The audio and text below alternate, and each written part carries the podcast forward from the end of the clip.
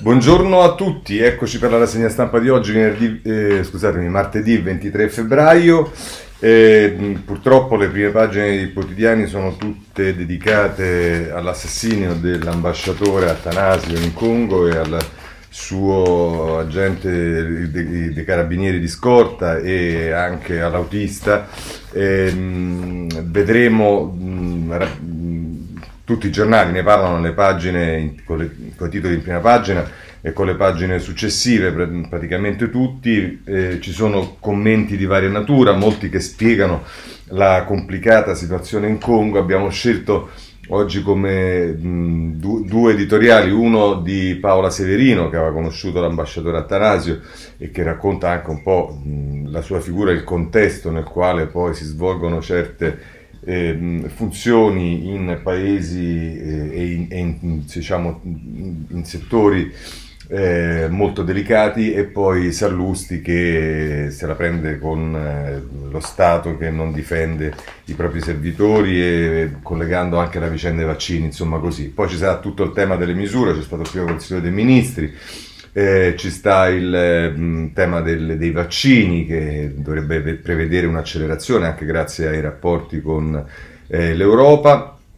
E poi vedremo alcuni settori, commercio, moda, eh, cultura che sono in grande sofferenza insieme ovviamente a molti altri, poi ci sta tutto il tema del governo con eh, i... Ehm, eh, con i sottosegretari che i partiti non riescono a mettersi d'accordo, i diversi partiti, in particolare il Movimento 5 Stelle di Battista che se ne va, e insomma, e poi ci sta giustizia perché ritorna in auge il caso Palamara con magistrati che si rivolgono a Mattarella, che chiedono una commissione parlamentare d'inchiesta, insomma, eh, vedremo, ci sono parecchie cose da vedere, partirei con i tre giornali principali, titolo di apertura del Corriere della Sera, portati nella foresta e uccisi, e poi a pagina 2 l'imboscata in strada volevano rapire gli uomini bianchi, Luca Attanasio e Vittorio Iacovacci viaggiavano su un convoglio ONU, la sparatoria nella foresta per l'arrivo dei ranger, salvo un altro italiano, è Francesco Battistini che scrive sul Corriere della Sera, poi c'è Maurizio Caprara che parla dell'ambasciatore, l'Africa nel cuore, impegno, allegria, brillante ottimista, era uno dei nostri giovani migliori, padre di tre figli, una veloce carriera, e nel taglio basso si parla anche del carabiniere ucciso, ex separato, addestrato coi GIS in Congo, non aveva paura. Se andiamo poi nella pagina 4, Elisabetta Belloni, eh, che eh, sapete che, ehm, eh, che eh, che è il segretario generale della Farnesia, scusatemi. Ciao Luca, collega, amico e ambasciatore d'Italia, siamo tutti orgogliosi di te. E poi c'è il racconto di Alessandra Muglia, eh, la pizza con i missionari, la sera prima porterò le mie figlie a trovarvi al ristorante italiano tra i cooperanti, i suoi occhi brillavano, elogiava i nostri progetti.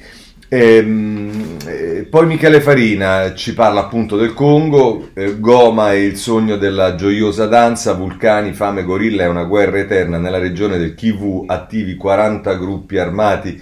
E poi ancora Padre Albanese che dice un inferno, ammazzano per spartirsi le ricchezze del suolo, insomma questa è la situazione che ci troviamo il teatro diciamo, nel quale è avvenuto questo assassinio e eh, questa era Repubblica, Corriere Sera, ma Repubblica non la mette diversamente, il titolo di apertura è Congo agguata all'Italia, ucciso l'ambasciatore. E qui abbiamo a pagina 2 eh, eh, la missione di pace nel cuore dell'Africa, uccisi due italiani ed è eh, Raffaella Scuderi e, e Dagoma Albert Cambale e poi Pietro Del Re mh, da, descrive diciamo, la regione nella quale questo è accaduto, nel lago di Kivu, ribelli Hutu e jihadisti, il triangolo della morte nel parco dei gorilla. E poi c'è la descrizione del personaggio con Vincenzo Nigro e Massimo Pisa, Luca diplomatico sui fronti caldi che non dimenticava mai gli ultimi. Eh, c'è mh, poi nel taglio basso Giampaolo eh, Cadalanu che parla con eh, Christophe Garnier, che guida la delegazione nel paese, il capo dei Medici Senza Frontiere, che dice in quelle zone missioni a rischio. Poi eh, Clemente Pistilli a pagina 5 invece parla del ricorda il carabiniere ucciso Vittorio, carabiniere la prima missione che aveva deciso di sposarsi a giugno. E eh, sempre Pietro del Re ci, eh, ci, ci, ci parla della presenza italiana eh, in Africa, eh, sacerdoti, volontari, cooperanti, il pianeta Italia nella trincea africana, così eh, Repubblica. La stampa, su Repubblica tra l'altro vi segnalo per capire un po' qual è il eh, contesto, per l'appunto il teatro nel quale questo è accaduto, quali sono le condizioni, quali sono le guerre che si protraggono da 30 anni, è Gianni Vernetti sulla prima pagina apriamo gli occhi sull'Africa ed è un bell'articolo che vi suggerisco se volete capire magari di più eh, qual è il contesto nel quale è avvenuto questo assassinio. Luca e Vittorio, l'Italia migliore, così titola la stampa in prima pagina, imboscata in Congo, uccisi due italiani, Francesco Grignetti e Giordano Stabile, i ribelli contro l'auto dell'ambasciatore Attanasio a Goma, muore anche un carabiniere. E qui anche c'è il personaggio descritto da eh, Alberto Mattioli, dall'oratorio in Brianza all'Africa, Luca donava la sua vita agli altri, all'Imbiate, paese di nascita, familiari e amici hanno saputo da TG della sua morte, una tragedia impossibile da credere. Laura alla Bocconi, poi la carriera diplomatica, con la moglie Zacchia aveva una ONG per aiutare mamme e bambini eh, di strada. Eh, poi un'intera pagina con Grazia Longo dedicata al carabiniere. Vittorio morto per proteggere l'ambasciatore, la missione doveva finire tra dieci giorni, figlio di un operaio di Latina, Iacovacci aveva 30 anni, si sarebbe dovuto sposare il prossimo giugno. Scusate. E poi eh, Domenico Quirico che inizia in prima pagina e il titolo dell'editoriale di prima pagina è Così, muore, eh, così si muore nell'Eldorado del giadismo e eh, a pagina 6 e 7 stregoni, bambini soldato e tagliagole del califfato in guerra per coltane oro. Nelle tv jihadisti antigovernativi e ribelli Hutu si concedono i metalli preziosi, si contendono i metalli preziosi, così la foresta congolese è diventata il nuovo Eldorado del terrorismo mondiale. Milizie e massacri, in questo inferno l'Occidente ha fallito, in questo caso è Domenico eh, Agasso che intervista, come abbiamo già visto, Guido Albanese, il sacerdote fondazio- fondatore dell'agenzia Misna, e ehm, a questo punto voglio eh, leggervi una parte dell'editoriale di Paola Severino sul, eh, sulla stampa. Quel che colpisce nel curriculum di Luca Attanasio e di Vittorio Iacovacci è l'impegno che hanno profuso nel prepararsi i loro compiti il primo, laureato alla Bocconi, è entrato in diplomazia due anni dopo, impegnato in una brillante carriera che lo porta ad essere ambasciatore in Congo, protagonista di missioni umanitarie e insignito con la moglie del premio Nassiria per la pace. In questa breve sintesi, la storia che accomuna eh, tanti dei nostri diplomatici, testimoni itineranti e silenziosi dei valori del nostro paese, chi ha avuto la possibilità di conoscerli e avvalersi della loro professionalità, come è accaduto anche a me in qualità di rappresentante dell'Ocse per la lotta alla corruzione, sa quanto il ruolo sia lontano da quello volutamente formale, talvolta evocato da detrattori incompetenti. Oggi le espressioni diplomazia economica, diplomazia politica, diplomazia giuridica sottolineano i ruoli svolti negli, dagli ambasciatori. Oggi abbiamo constatato come a queste doti tecniche se ne accompagna un'altra altrettanto se non più alta, il coraggio. E proprio di coraggio aveva parlato Luca Attanasio quando nel ricevere il premio Nassiria aveva sottolineato che quella dell'ambasciatore è una missione, a volte anche pericolosa, ma abbiamo il dovere di dare l'esempio. Un dovere che spesso viene condiviso da moglie che non solo accettano le difficoltà di una vita di frequenti trasferte, ma condividono i compiti di ambasciata, creano legami profondi con le comunità locali. È proprio quanto accaduto per Zakia Sediki, fondatrice dell'associazione umanitaria Mama Sofia, a sostegno delle donne in Africa. A questa moglie, che potremmo definire a pieno titolo ambasciatrice dei figli che avevano avuto portare con sé, nonostante la piena e dichiarata consapevolezza dei rischi che correvano, deve andare tutto il nostro rispetto e apprezzamento. Ricordiamolo a quanti hanno dipinto i diplomatici e le loro famiglie più come organizzatori di eventi mondani che come testimoni e interpreti della civiltà dei nostri paesi a sostegno di quelli meno fortunati. Ad analoghi principi si è ispirata la vita del giovane carabiniere Vittorio Iacovacci dello scorso settembre presso l'ambasciata italiana in Congo in forza della seconda brigata mobile dell'Arma dei Carabinieri, un nucleo d'elite con protezione operativa all'estero che ha già avuto vittime proprio nell'attentato di Nasseria e negli attacchi talebani in Afghanistan. La sua tragica morte interpre- interpreta lo spirito con il quale i nostri carabinieri e il nostro esercito operano nelle missioni di pace. Anche su questo vorrei offrire una personale testimonianza, avendo avuto l'occasione nel corso di una visita ufficiale in Afghanistan, nel periodo in cui iniziava una smobilitazione delle truppe internazionali di pace, di constatare l'insistenza con cui si chiedeva che la componente italiana non lasciasse il paese. Un'insistenza motivata sia dalla riconosciuta capacità dei nostri di insegnare i metodi di lotta alla corruzione e ai reati connessi al traffico di droga, sia dalla loro vicinanza umana a un popolo tartassato da decenni di guerre. Ecco il fil rouge che unisce gli eroi silenziosi di questi drammi e i tanti interpreti quotidiani della nostra diplomazia e delle nostre missioni. Merito, professionalità, senso della legalità, non disgiunti da quella sensibilità umana, da quella vicinanza a popolazioni sofferenti che rappresentano un vero valore in più da apprezzare. Ecco il compito che più spesso ci dobbiamo assumere per dare voce al loro silenzio, dovere, al loro silenzioso adempimento del dovere, spiegando eh, e diffondendo l'apprezzamento per il loro impegno. Bello questo editoriale di Paola Severino sulla stampa.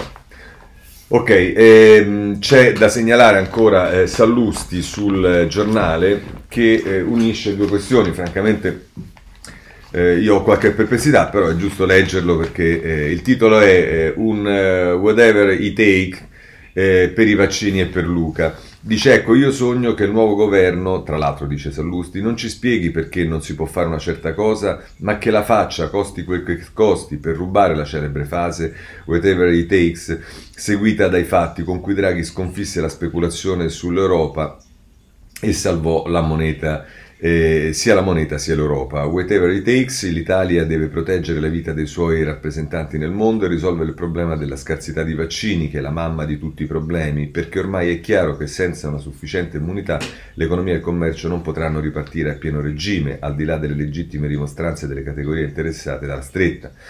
Compa- eh, compratele, arriverei a dire per paradosso, anche rubatele, ma portate a casa queste benedette fiale. Lo dovete anche a chi come l'ambasciatore Luca Attanasio, il carabiniere Vittorio Iacovacci, morto in un estremo tentativo di difesa insieme all'autista indigeno, credeva fortemente di rappresentare nel mondo un paese serio e autorevole, capace di affrontare e risolvere le situazioni più difficili. Io mi auguro che in Congo nulla resti impunito, ma anche in Italia abbiamo bisogno, no, eh, se non di punizioni, almeno di un repolisti di incapaci. Ci hanno fatto credere che il momento è arrivato, forse parliamo dell'ultimo treno. La prego, Presidente Draghi, whatever it takes. Così eh, sul giornale Sallusti. Eh, abbandoniamo questo tristissimo tema e passiamo alle cose. Eh, il governo e insomma le misure. Eh, sembra che eh, cambiando il metodo, però, il tema del eh, rigore sia confermato da Draghi. Perché cambiando il metodo? Beh, adesso lo vediamo rapidamente. Intanto, Corriere della Sera, andiamo nelle pagine eh, 6, 7, 8, a pagina 6, nuovi limiti nelle zone rosse, vietate le visite ai parenti, il Consiglio dei Ministri proroga il 27 maggio lo stop ai, ai viaggi tra regioni, Draghi contrario a nuove chiusure generalizzate per tutelare l'economia. E eh, nel taglio basso, eh, scusate, nella pagina 7 eh, ci sta tutto quello che si può non si può fare, ritornano i giornali con queste cose. Comunque, motivi di lavoro e ragioni di salute, le eccezioni per, ruo- per muoversi negli spostamenti tra le regioni. Poi, per quanto riguarda le visite dei comuni fino a 5.000 abitanti, sia alle uscite entro 30 km e poi no alle trasferte nelle abitazioni affittate dopo il 14 gennaio, questo per quanto riguarda le eh, seconde case. Ehm, eh, a pagina 8 ehm, c'è eh, Monica Guerzoni che ci parla del Premier, Draghi sente Merkel, la linea delle scelte in base a dati appropriati. E Massimo Franco con, suo, con, la sua nota ci dice un equilibrio che l'esecutivo fatica ancora a raggiungere perché ci sono posizioni diverse all'interno del governo, i famosi aperturisti, rigoristi, vabbè, insomma, tema che vediamo anche sulla Repubblica a pagina ehm, 6 eh, nel governo due linee sul Covid, Speranza, Gela, Lega e Forza Italia, serve rigore. Eh, Tommaso Ciriaco e Carmelo Lopava ci dicono che in Consiglio dei Ministri allarme del Ministro sulla variante inglese, cresce non, poss- eh, cresce, non possiamo allentare le misure, Draghi è d'accordo, tenere alta la guardia, Brunetta dice interventi locali mirati per non penalizzare interi territori, ok a ristori immediati. E, ehm, eh, poi eh, nel taglio basso, sempre Tommaso Ciriaco e Carmelo Papa siglano un articolo sui provvedimenti approvati, stretta nelle zone rosse, niente più visite ai parenti, spostamenti bloccati.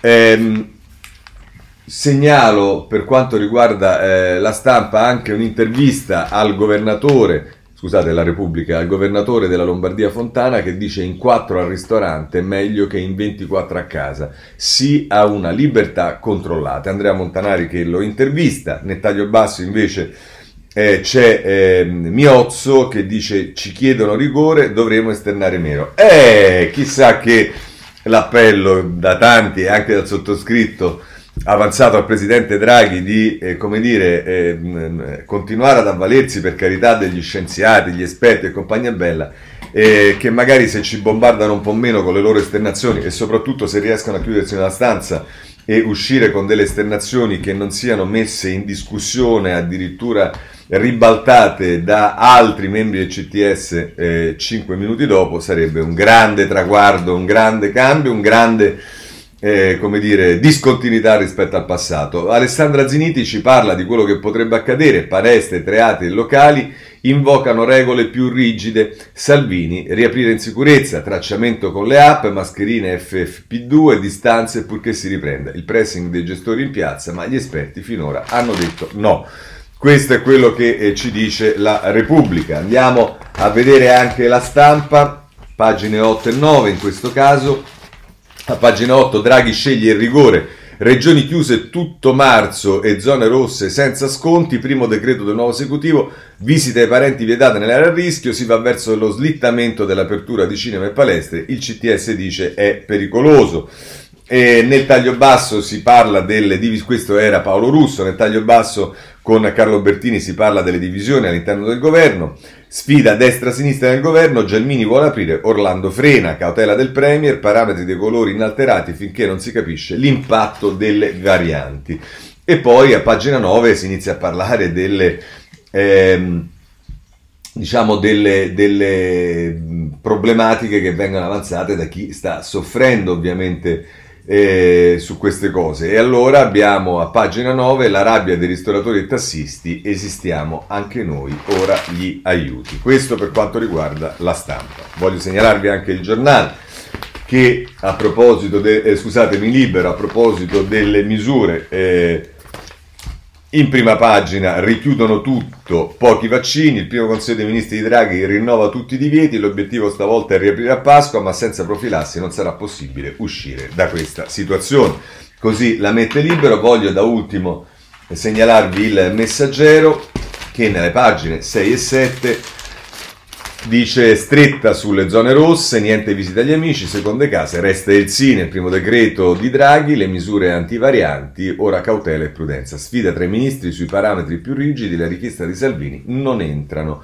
Le richieste di Salvini non entrano in Consiglio dei Ministri.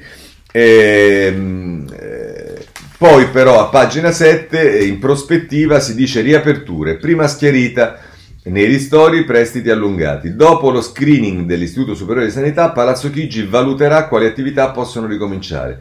Più tempo per ripagare i finanziamenti garantiti dallo Stato, oggi il limite è 6 anni. E ehm, ehm, i professionisti in attesa di una boccata d'ossigeno non ce la facciamo più, sono le storie raccontate eh, sul eh, messaggero da Giusi francese. Insomma, questo è il quadro eh, con le nuove misure eh, c'è il tema legato direttamente a questo, che è quello dei vaccini. A questo proposito voglio segnalarvi alcune questioni. Intanto, eh, pagine 10 e 11 del, ehm, della Repubblica ci dice a pagina 10 con Tommaso Ciriaco e Tonia Mastrobuoni, la inviata da Berlino del, della Repubblica, si parla del rapporto tra Draghi e la Merkel e diciamo il tema dell'Unione Europea. Draghi a Merkel, lavoriamo uniti per avere i vaccini. Telefonata del Premier, Lagarde, proteggeremo l'economia fino alla fine della crisi. Però c'è anche quello che si cerca di fare in Italia e in questo caso Bocci, Michele Bocci e Carmelo Lopapa ci parlano del lavoro del ministro, del neoministro Giorgetti. Giorgetti convoca le aziende per la produzione in Italia. ma mancano i bioreattori. Giovedì il summit a Roma, il presidente di Farmindustria, procedura complessa, eh, servono mesi e a questo proposito voglio segnalarvi, eh, forse sulla stampa, fatemi vedere, eh, sì, eh, Massimo eh, Sac- eh, scusate, Scacca Barozzi, il presidente di Farmaindustria e Janssen, che dice spiegherò a Giorgetti che non siamo pronti ma ci vorrà tempo. Potenzialmente possiamo infialare tutti i vaccini d'Europa ma non basta. Il contratto dell'Unione Europea impedisce di vendere direttamente per evitare ingiustizie e concorrenze sleali. Da marzo arriverà anche il nostro di Janssen che ha una sola dose e avremo un vaccino in più.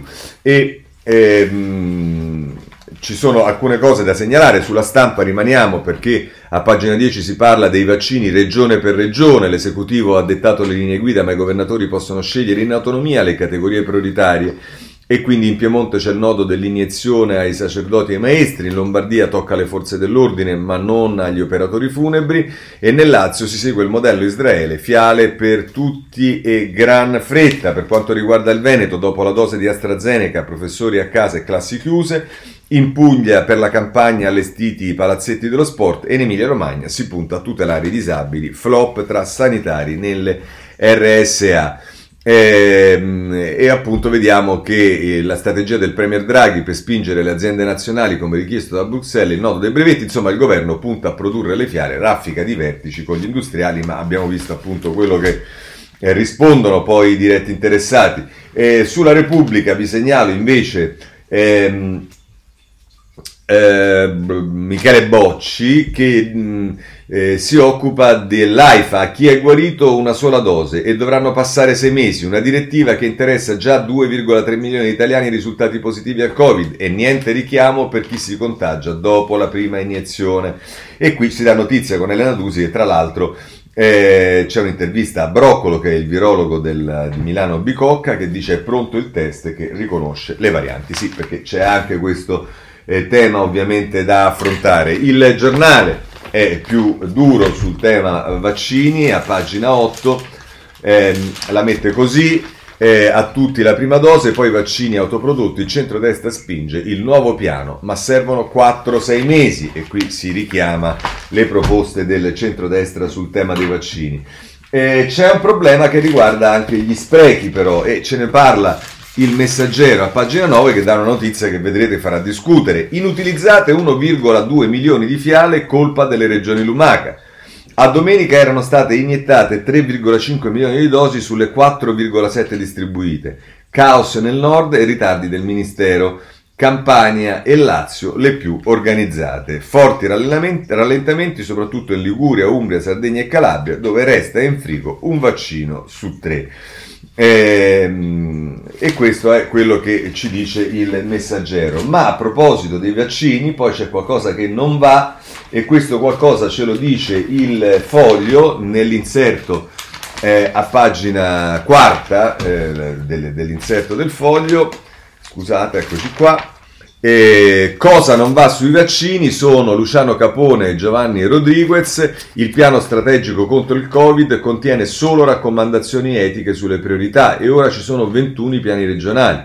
Non eravamo pronti, ma una svolta è possibile. A cosa punta la discontinuità di Draghi? Se volete, pagina quarta dell'inserto del foglio. Chiudiamo il tema vaccini col sole 24 ore che ci parla in prima pagina e titolo di apertura del Sole 24 Ore, vaccini, svolta su Europa e Industria.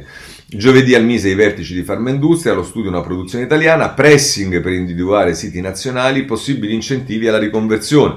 Telefonata tra il Premier e la cancelliera Merkel in vista del vertice europeo. Vedete che qui il Sole 24 Ore in prima pagina apre e valorizza il tema dei vaccini perché tutti sappiamo perfettamente che il piano vaccinale, come vediamo in alcuni paesi, ci arriveremo tra poco, eh, per esempio Israele, ma anche la Gran Bretagna, eh, eh, abbassa immediatamente il livello di contagio e consente la ripresa di una vita, non dico normale, ma prossima alla normalità. Per quanto riguarda il tema vaccini e più in generale eh, il commissario straordinario, voglio segnalarvi il tempo, Arcuri non scolla dalla poltrona, tutti vogliono mandarla a casa dopo i pasticci su mascherine, appalti, vaccini e primule, ma il numero uno di Invitalia non molla il suo incarico e si prepara al contrattacco. Il cavillo per restare, il suo mandato va prorogato con lo stato di emergenza.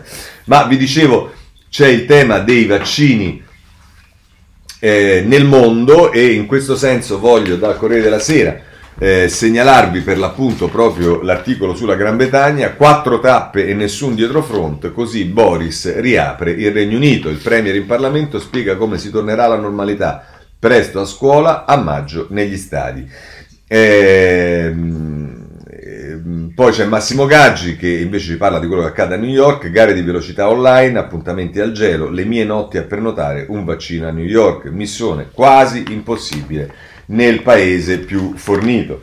Anche in questo caso, se volete, sul tema eh, Gran Bretagna, eh, vi segnalo il Sole 24 Ore a pagina 4 che ci dice eh, scuole e viaggi, così Johnson riapre il Regno Unito, sarà irreversibile la via d'uscita dal lockdown come in Israele, vedete lo richiamavamo prima, il successo del piano vac- vac- eh, va bene, vaccinazioni ha portato a un calo dei contagi e ora il Premier indica un percorso graduale per eliminare tutte le restrizioni entro giugno.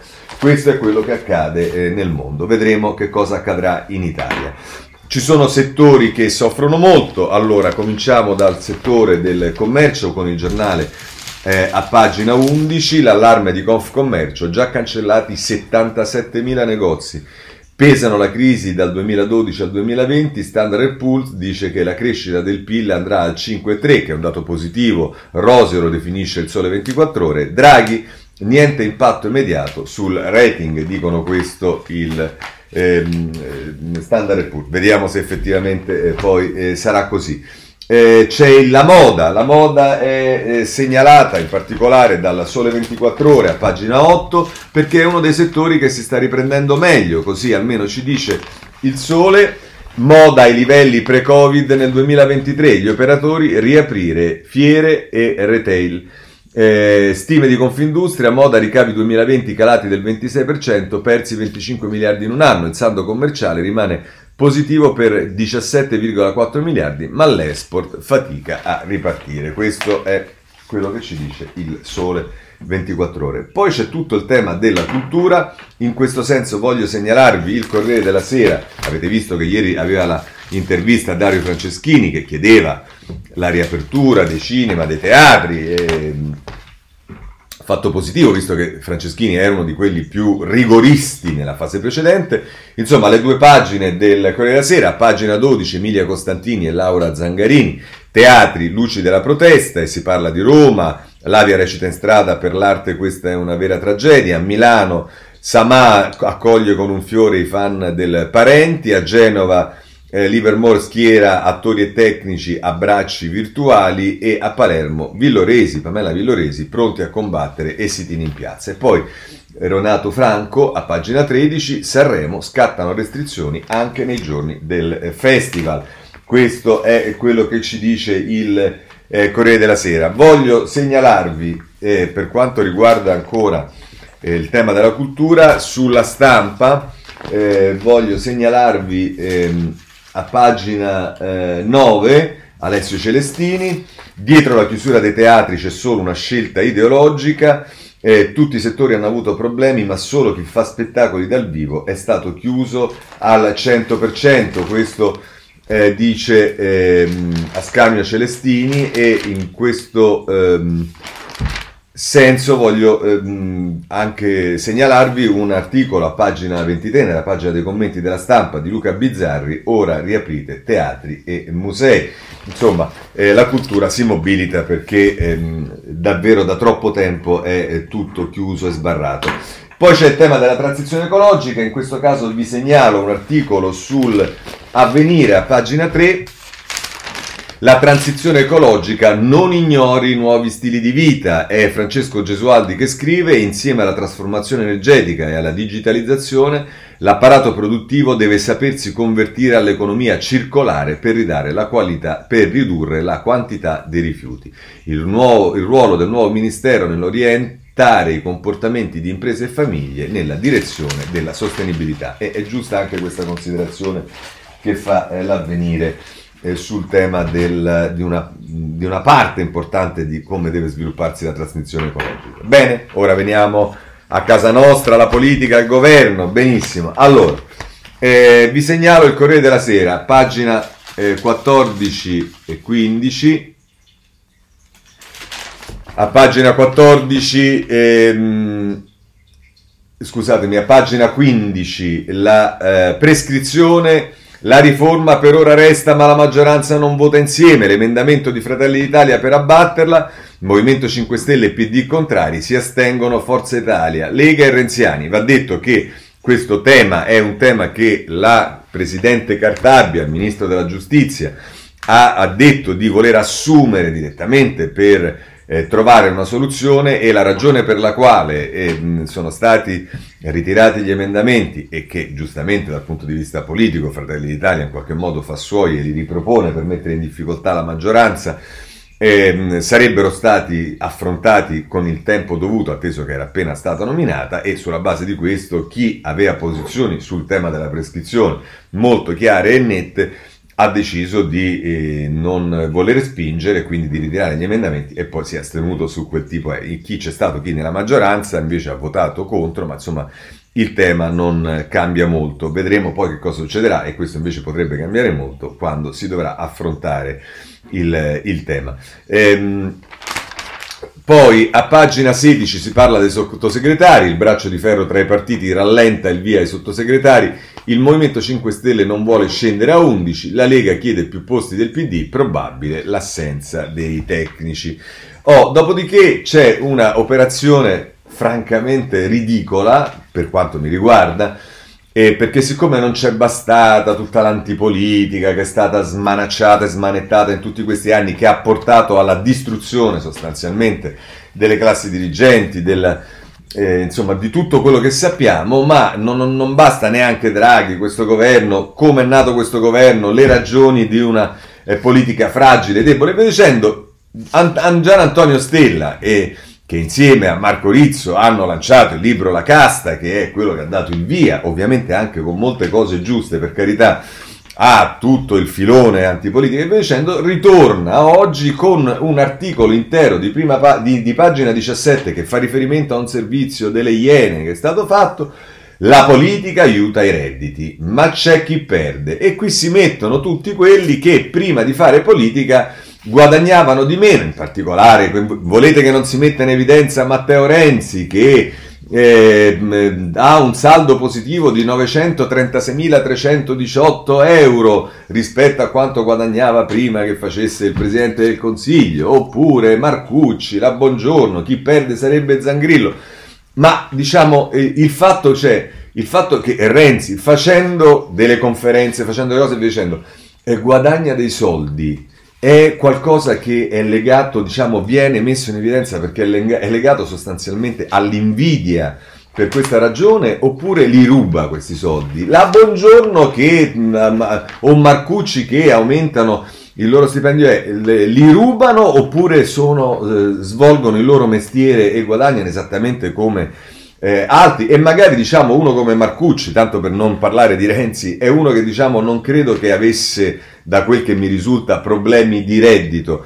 E però guarda caso diciamo, si, si, fa riferimento a Gianluigi Paragone che è cresciuto, però diciamo, non si fa riferimento a tutti coloro che non avevano proprio magari invece un lavoro, eppure non faccio polemica su questo. Eh, francamente sono cose che potremmo risparmiarci. Ovviamente il, l'ossessionato da Renzi, il giornale ossessionato da Renzi, vale a dire, come sapete, vi do il tempo di dirlo, il domani, eh, oggi apre in prima pagina perché eh, non ce la fa. Emanuele Felice e il titolo di apertura è La crisi politica è finita, ora Renzi deve rispondere sui soldi sauditi. Il leader di Italia Viva aveva promesso di affrontare tutte le domande sulla sua consulenza al regime di Mohammed bin Salam dopo le consultazioni, ma oggi nessuno in Parlamento gliene chiede conto. Eh, in Parlamento dubito che qualcuno gliene possa chiedere conto per la semplice ragione che eh, diciamo, non c'è niente di eh, illegale, niente di eh, anomalo eh, in, questa attività. Eh, poi Renzi ha detto che spiegherà e adesso non è che è il domani che stabilisce quando spiegherà, magari lo stabilisce Renzi, se al domani non dispiace. Va bene, ma lasciamo da parte anche questo. E invece andiamo a vedere la stampa. La stampa anche affronta il tema dei sottosegretari e lo fa a pagina 13. Ehm, rinviate le nomine dei sottosegretari, tutti i partiti ora puntano al tesoro, ci scrive Ilario Lombardo. Il Movimento 5 Stelle in polemica non presenta la lista, le mire sul MEF per la cabina di regia del eh, recovery. Ehm, e, ehm, e, vabbè, e qui si parla dei vari che, che sono ehm, diciamo in Lizza, Laura Castelli, Antonio Misani, Marangela Madia, Massimo Bitonci, e insomma, va bene. Questo è quello che ci dice eh, la stampa. Abbiamo poi da ehm, eh, segnalarvi invece eh, due, ehm, anzi tre editoriali che riguardano l'azione del governo. Il primo vorrei prenderlo, è il punto di Stefano Folli sulla Repubblica, eh, a pagina 27, eh, che si occupa dell'agenda Draghi, l'agenda Draghi e la sua durata, e dice tra l'altro Folli, l'agenda Draghi coincide con una missione non tecnica, bensì pienamente politica, recovery plan, comprese le infrastrutture, vaccinazioni rapide di massa, riforme essenziali, giustizia civile, pubblica amministrazione, innovazione fisco. L'orizzonte è chiaro, viceversa l'impegno a lungo termine di forze politiche con obiettivi diversi è tutto da dimostrare. Le parole del Premier in Senato, conta il coraggio delle visioni, non contano i giorni, il tempo del potere può essere sprecato anche nella sola preoccupazione di conservarlo, sono state variamente commentate, ma sembrano essere un invito al governo e alle forze politiche affinché questa storica opportunità non sia vanificata. Peraltro, negli stessi giorni un commento del Financial Times era assai esplicito, è vitale per l'Italia che Draghi conservi la guida del governo almeno per due anni, fino alle elezioni previste nel 2023 e non si sposti il prossimo anno nella carica prestigiosa ma nemmeno rilevante, ma, meno, ma meno rilevante di capo dello Stato. È il modo corretto di porre la questione della durata. Questo scenario può verificarsi solo se l'esecutivo raggiungerà al più presto un ritmo di lavoro capace di coinvolgere tutte le forze della coalizione, da Salvini al PD e 5 Stelle, in modo che tutti si sentano partecipi di un progetto comune tutti abbiano un, prezzo, un pezzo di programma da far proprio e da offrire ai rispettivi elettorati come un successo. Se sarà così, la maggioranza potrebbe arrivare a gennaio 2022 con est- non estenuata ma pronta a compiere un altro tratto di strada insieme. In fondo il 2023 non è così lontano. Se invece prevarranno le lacerazioni, allora il governo non avrà futuro, ma anche l'ipotesi di Draghi al Quirinale sarebbe compromessa nella solita palude romana. E come dice il quotidiano finanziario inglese, il disastro sarebbe non solo dell'Italia, bensì dell'intera Europa. In altri termini, per la classe politica è una drammatica prova di maturità. Così Stefano Folli. A proposito dell'agenda uh, Conte, voglio segnalarvi Cerasa sul foglio. Eh, che eh, diciamo, mh, si preoccupa di altri temi che non sono quelli dell'agenda eh, più direttamente su cui più è centrato il, l'intervento di Draghi in aula, ma quelli collaterali che pure dovrà affrontare. Via, viva le misure dragoniane e qui Dragoniane fa riferimento ovviamente a Draghi. Dice Cerasa, nelle prossime ore il governo delle eh, larghissime intese guidato dal Presidente del Consiglio Mario Draghi scoprirà in modo non sappiamo quanto traumatico che avere una maggioranza molto ampia non è una garanzia sufficiente per governare in nome dell'unanimità. I principali partiti che hanno offerto il proprio voto di fiducia al governo non si divideranno probabilmente sui temi legati al piano sul recovery, non si divideranno probabilmente sui temi legati alla riforma della giustizia civile, non si divideranno probabilmente sui temi legati alla maggiore efficienza richiesta dalla pubblica amministrazione, non si divideranno probabilmente sui temi legati alla maggiore attenzione dedicata alla scuola, non si divideranno probabilmente sui temi legati alla velocizzazione del piano sui vaccini ma si divideranno invece in modo forse neppure troppo pacifico quando il governo Draghi si troverà a fare i conti con i cinque temi sui quali l'unanimità potrebbe essere tutto tranne che scontata. Alcuni riguardano il fronte economico e sono i temi sui quali non a caso Draghi è stato più evasivo nel corso dei suoi primi discorsi da Premier, mentre un altro tema se possibile più delicato e più decisivo, riguarda il fronte sanitario, sulla quale la linea di condotta del nuovo Presidente del Consiglio sembra essere dettata da una volontà che per qualcuno potrebbe rivelarsi sorprendente e non scontata. Non la volontà di riaprire il più in fretta possibile quello che si può, come vorrebbe probabilmente il partito guidato da Matteo Salvini e forse anche quello guidato da Matteo Renzi, ormai eh, immaginiamo perché non abbiamo detto una parola, va bene e, dice Cerasa, ma di chiudere il più in fretta possibile quello che si deve, quindi non chiudere, eh, non aprire tutto, eccetera, eccetera, ma chiudere il più in fretta possibile. Prosegue nella pagina 4 del, quarta dell'inserto Cerasa e conclude così. Eh, dice le divisioni e la non unanimità potrebbero dunque maturare presto sul campo sanitario, ma le stesse divisioni potrebbero poi maturare quando Draghi si ritroverà costretto a compiere quattro scelte importanti e non meno divisive, che fare con Ilva, che fare con Anitalia, che fare con Atlantia, che fare con la rete unica. Quattro decisioni importanti non solo per capire quale sarà il futuro dell'Italia, ma anche per capire quale sarà davvero l'approccio che il governo Draghi avrà su un tema, questo sì messo a fuoco dal nuovo Premier nel suo discorso d'esordio, il giusto perimetro dell'intervento dello Stato in economia.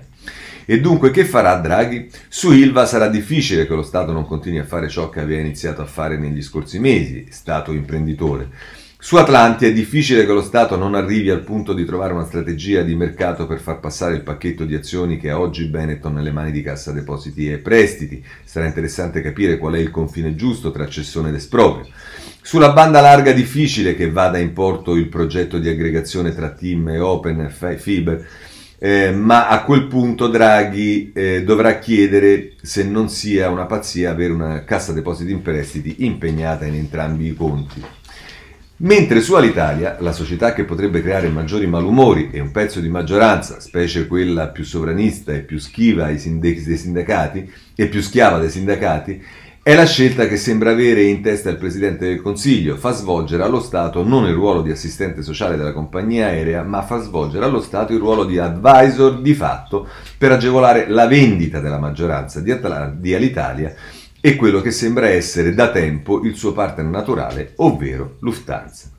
La luna di miele di Draghi con i partiti che lo sostengono potrebbe finire presto e potrebbe finire proprio nel momento in cui i partiti che sostengono questo governo capiranno che differenza c'è tra un premier che media ed uno che decide e che cosa significa per l'Italia avere a che fare con un paese che sceglie di mettersi nelle mani di un premier deciso a governare il paese a suon di splendide misure dragoniane è ora dei fatti, è ora di agire, così la mette Cerasa. Vorrei chiudere con un altro editoriale, in questo caso è quello di Maria Iello, perché prende e si occupa del governo dal punto di vista della strategia comunicativa. Il titolo di apertura in prima pagina è Le poche parole che servono al paese e se poi andiamo a pagina 25, Aiello la mette, ah, ammesso che riusciamo ad arrivarci, la mette così.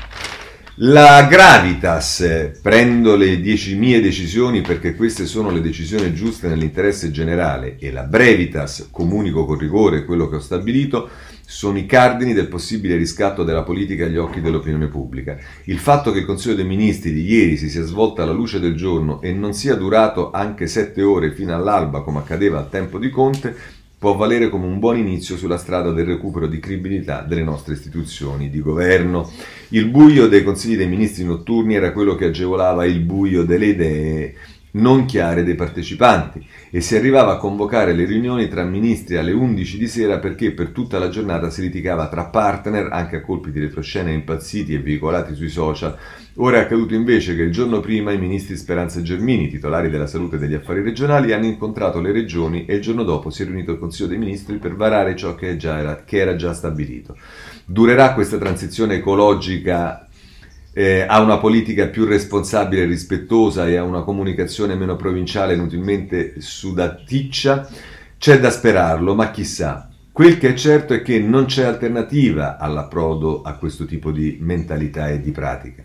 Alle pagine 199-200 di uno stupendo libro su Churchill, appena pubblicato, Splendore e Viltà, scritto da Eric Larson per l'editore Neri Pozza, si racconta che durante il terribile biennio iniziale della Seconda Guerra Mondiale, il 9 agosto del 40, il premier britannico invia ai suoi ministri una nota intitolata Brevità in cui prescrive di comunicare soprattutto per iscritto e con paragrafi brevi e incisivi. La maggior parte delle frasi contorte sono mere chiacchiere che potrebbero essere rimpiazzate da un'unica parabola, chiuse le virgolette. E ancora, aperte virgolette, la prosa deve arrivare dritta al punto, così si agevola la comprensione da parte dei cittadini. Chiuse le virgolette. E così conclude Aiello, la lezione di Churchill va presa molto sul serio, insieme a quest'altra. Il governo governa e dice quel che deve. Come rivoluzione, se riesce, non è male. Così Aiello. Benissimo, chiudiamo la parte che riguarda il governo, vediamo allora invece adesso...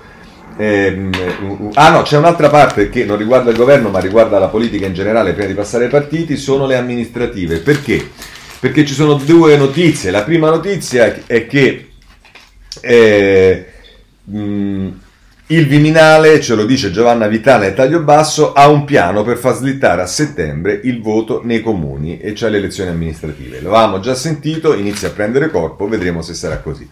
E poi per quanto riguarda invece il, il, il percorso verso le regionali, Alessia Candido ci parla di De Magistris Calabria, il Briz di De Magistris ha già spaccato il centrosinistra. Vacilla la candidatura del Dem Irto dopo la discesa in campo del sindaco di Napoli. Le sardine chiedono unità, il rebus dei 5 Stelle. Bene, ehm, questo è il contributo di De Magistris. Voglio segnalarvi sul foglio nella eh, prima pagina dell'inserto ci si occupa delle amministrative, in particolare di Roma, ma non solo. Allora, a Roma sono dedicate eh, diciamo due in particolare articoli, quello di Marianna Rizzini e quello di Salvatore Merlo, eh, perché Marianna Rizzini si occupa del PD nei rapporti con, la, con i 5 Stelle in particolare, altro che Rousseau. Roma abbiamo un problema, il PD ha le prese col bis di Raggi e i tweet di Grillo. E poi con Salvatore Merlo ci si occupa esattamente di Grillo, tra Aridaie, Marziani e Platone nemmeno Beppe capisce Grillo.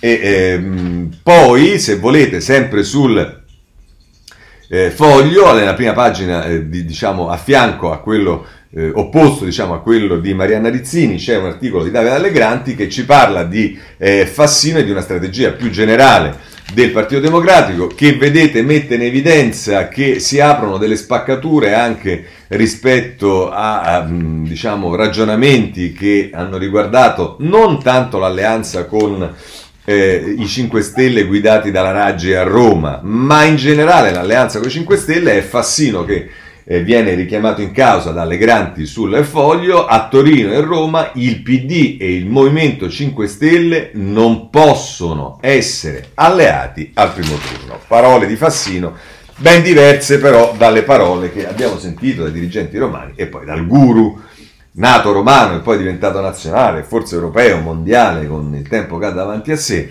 eh, Goffredo Bettini. Bene, partiti, Movimento 5 Stelle è sicuramente il partito che è più nei casini, pagina 14 e 15 del Corriere della Sera ci dice... Eh, di Battista cancella l'iscrizione al Movimento 5 Stelle, ribe- ribelli divisi sulla nascita del gruppo, potrebbe chiamarsi l'alternativa c'è, ammazzo originale, Lezzi e Morra insistono sul ricorso e parte una class action. E poi Fabrizio Roncone si dedica con la sua penna a Di Battista, Ale il rivoluzionario, parla alla pancia e prepara sui social il suo movimento. E poi, se volete, c'è eh, nel, nella pagina 14 Monica Guerzoni che firma il retroscena. Prima ha firmato il retroscena su Draghi, ma siccome su Draghi ci sono pochi retrosceni di retroscena di cui parlare, qui si occupa di retroscena su Conte, ce n'è molto di più, le pressioni dei big su Conte per un nuovo ruolo nel movimento, lui aspetta il momento giusto, la spinta di Di Maio e Bonafede e c'è chi lo vede leader, secondo me la spinta di Di Maio e Bonafede è per buttarlo giù dal burrone, però io sono cattivo e quindi andiamo direttamente a pagina 13 della Repubblica, e anche qui i 5 Stelle chiamano Conte e Diba da ieri è fuori. Lite sui sottosegretari. Matteo Pucciarelli a pagina 13 della Repubblica e poi c'è il vice capogruppo alla Camera Ricciardi che è intervistato eh, da Matteo Pucciarelli nel taglio basso di pagina 13 e dice l'ex premier merita un ruolo centrale nel nostro movimento. Dobbiamo chiarire una volta per tutte il rapporto con la piattaforma Rousseau. La rete deve essere solo uno strumento. Va bene. Questo è il tema eh, che eh, preoccupa il Movimento 5 Stelle, del Movimento 5 Stelle si occupa anche Eh, la stampa, pagina 15, oltre che altri giornali, ma noi ci fermiamo qui. Eh, di Battista se ne va, Conte si prepara, così Grillo vuole lanciare l'ex premier. Si, sia nuove modifiche allo statuto per aiutare il professore, ma è pronto il gruppo dei dis, dis, dissidenti. E, insomma, poi anche qui si parla di Battista. Ok, va bene, mi pare che abbiamo dedicato sufficiente tempo al Movimento 5 Stelle. Mm, per quanto riguarda eh, la Meloni, su tutti i giornali ci sta la notizia che sostanzialmente ehm, il mio appello di ieri, sto scherzando, ma comunque il rettore eh, praticamente eh, dà tre mesi di sospensione dello stipendio al professore eh, che si è Guzzini, come si chiama, eh, vabbè, insomma, rischia tre mesi senza stipendio, insulti alla Meloni, sospeso il professore. Bene, ehm, ehm, Partito Democratico, vi voglio segnalare due ehm, pezzi sul Corriere della Sera che eh, sono tutti legati alla strategia, tutti e due legati alla strategia del Partito Democratico, in particolare nell'alleanza con il eh, Movimento 5 Stelle. Il primo è eh, Pane Bianco che scrive eh, tra l'altro quei dubbi strategici a sinistra e dice Pane Bianco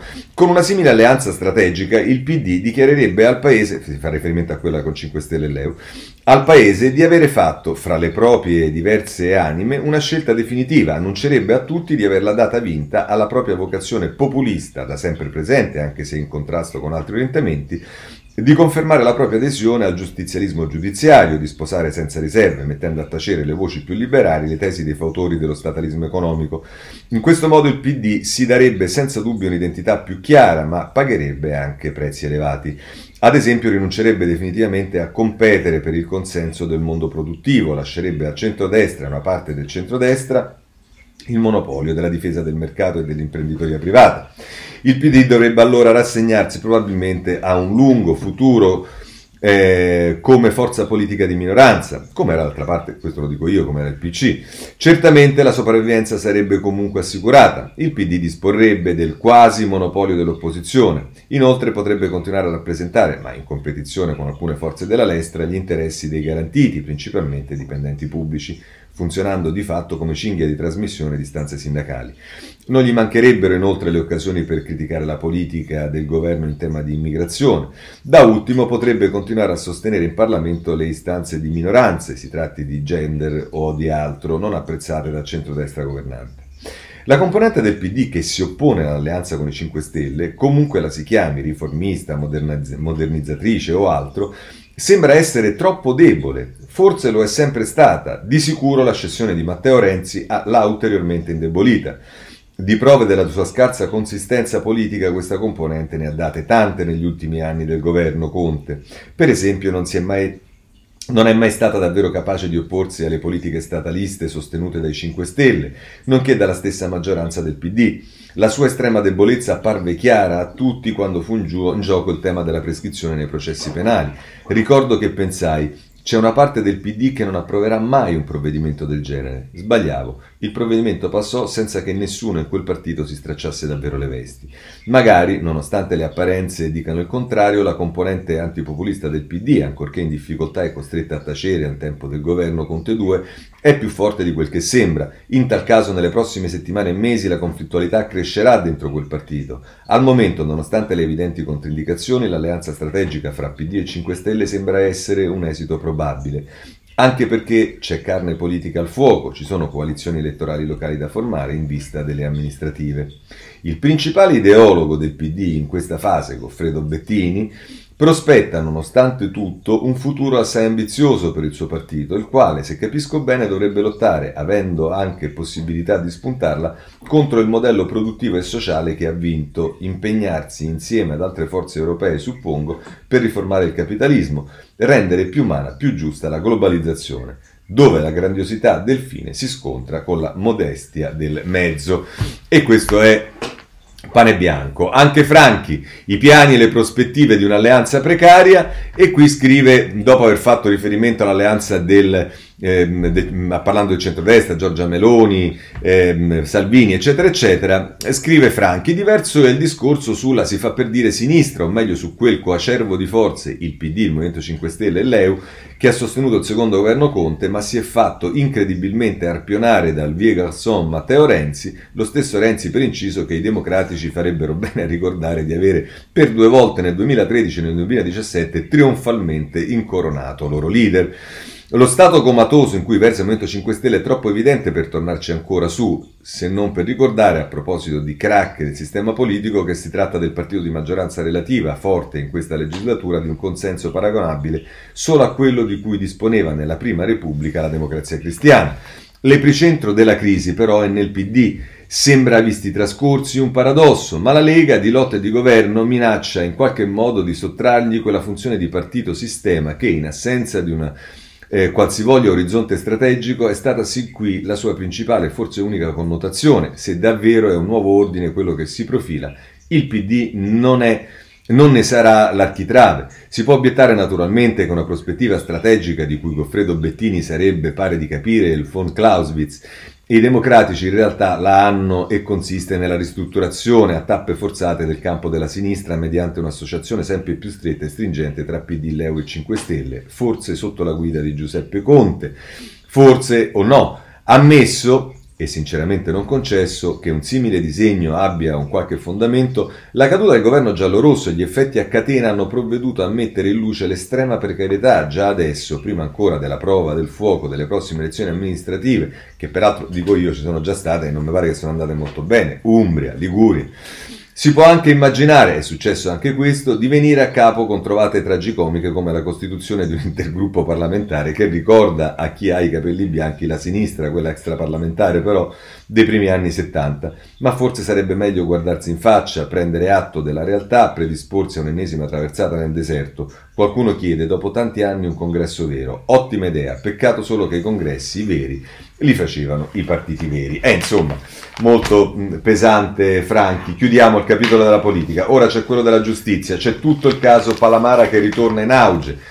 Pagina 25 del Corriere della Sera, nuove accuse a Palamara, corruzione per favorire imputati e di altri processi, modificato il capo di imputazione, tensione con i PM in aula. Ma a questo proposito eh, della tensione eh, IPM, in particolare delle tensioni che si aprono nella magistratura, voglio segnalarvi a pagina eh,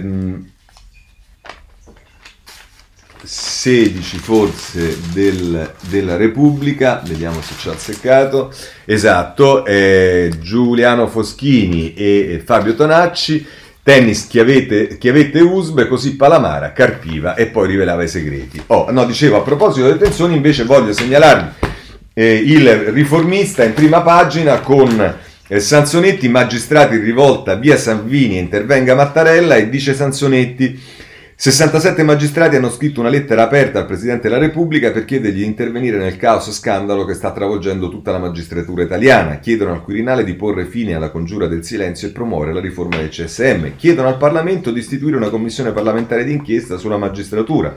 Mettono sotto accusa il comportamento del Procuratore Generale della Cassazione Giovanni Salvi e sollecitano le sue dimissioni.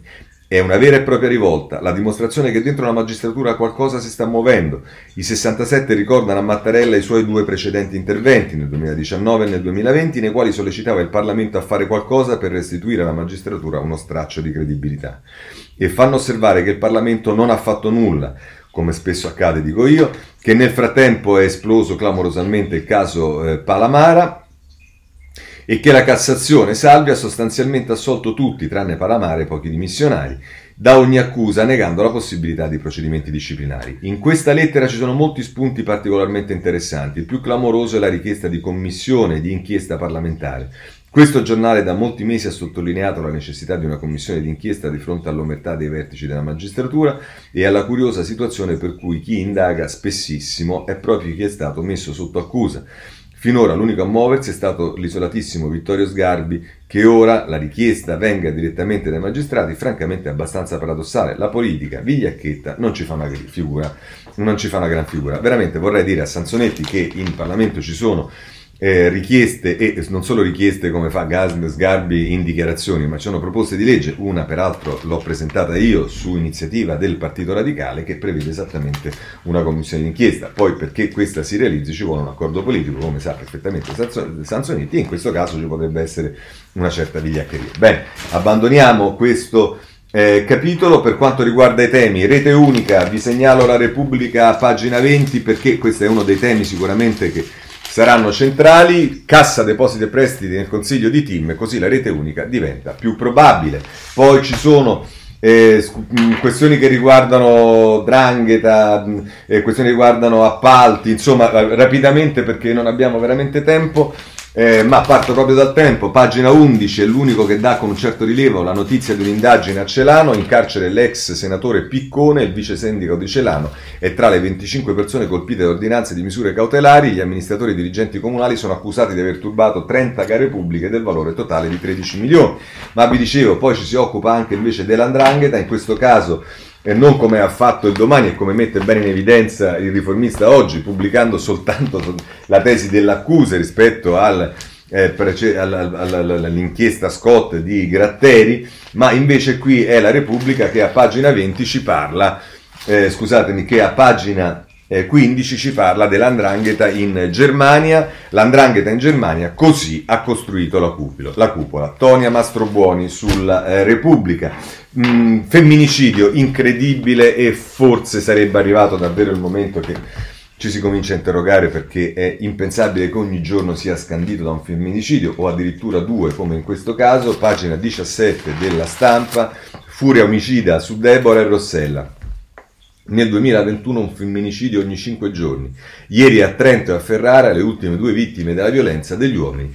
In un caso l'ex era già stato arrestato. Vabbè, questo è veramente la follia di quello che stiamo vivendo e però non possiamo limitarci a denunciarlo, ma bisogna eh, fare di più, ripeto come sempre provo a dire anche sul piano culturale, non solo sul piano delle misure che pure vanno prese. Eh, la riscossa di membro, qual è la riscossa di membro? Ieri abbiamo dato notizia della vittoria di Luna Rossa, ce lo dice fa Paolo Berizzi, nella fabbrica di Nembro dove è nata Luna Rossa, il riscatto dopo i mesi bui.